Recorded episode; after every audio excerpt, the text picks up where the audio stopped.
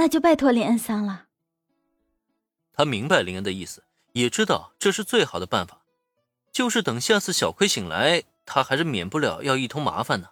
这明明美伢才是你妈妈呀！美伢的疲倦几乎写在脸上了。林恩见状也是替对方叹息。为人父母其实真的是很不容易，不过让他没想到的是，就在他跟美伢商量之余，全程被他抱在怀里的小葵却是将两人计划给听了个明明白白的。真不愧是演员家的孩子，还不到一岁的年纪就能将两人对话给听懂了，甚至还能张牙舞爪的反抗。估计是不想跟林恩分开吧？这小家伙的一双小手连连挥舞，就在林恩怀里啊一通乱划了。结果一不小心，林恩脸上的眼镜被小葵打掉，直接让他真容显现了。那么也恰巧在这一刻，人质已经救出，再也没有什么后顾之忧了。先走卫门邀请林恩反击 A 级美食机构，爱丽丝自然就成了他的传声筒。本来被当做工具人使唤，爱丽丝还有些不情愿，可万万没想到，就在她找上林恩之际，却突然看到林恩的眼镜被小葵无意间打掉的一幕。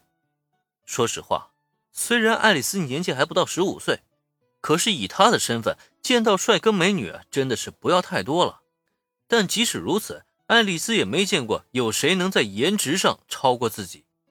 可就在这一刻，当林的真言暴露，爱丽丝只觉得。自己的心脏在猛然间遭受到重重的一锤，让他的脸颊下意识布满了红晕。这个男人竟然比自己一个女孩子长得还好看，这还是自己认知中那个相貌平平无奇的书呆子吗？爱丽丝从来都不是颜控，因为她知道对方无论再怎么好看，也不会有自己好看。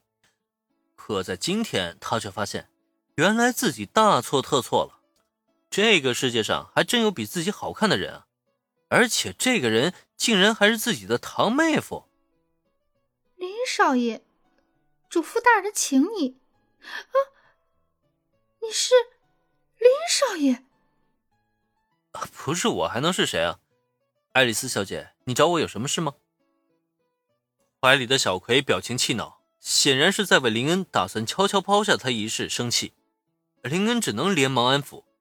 在搞定这个小家伙之余，又顺便将掉落的眼镜重新戴好，恢复自己以往平平无奇的状态之后，才将目光投向到爱丽丝的身上。那个，祖父大人有请。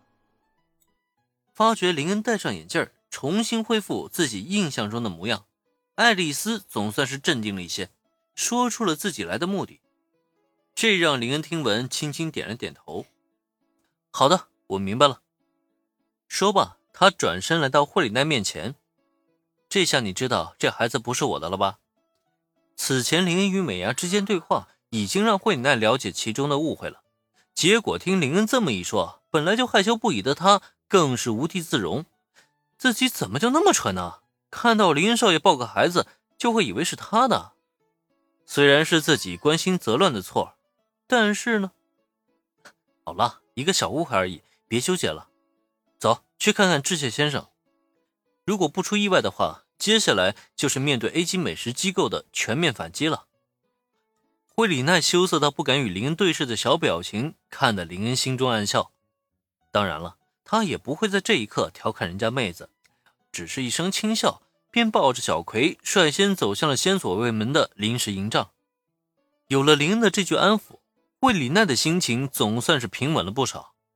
可就在他抬起头来，想要追上林恩的步伐之际，却见这一刻，爱丽丝那一张俏脸却是出现在了他的面前。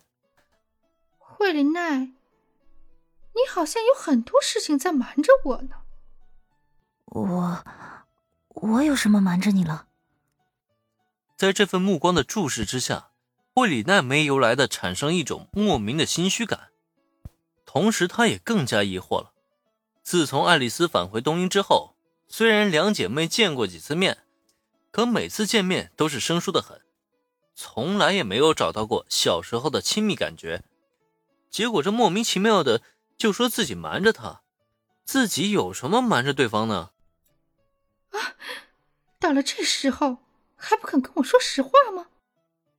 惠里奈的反应让爱丽丝更加踏前一步。此时两人相距已经不到三十公分，几乎都能感觉到彼此的气息。也恰在这时，爱丽丝更是一个探身，直接凑到惠里奈的耳边：“关于你那个未婚夫，难道你就不准备多对我说些什么吗？亏得我之前还以为他配不上你。”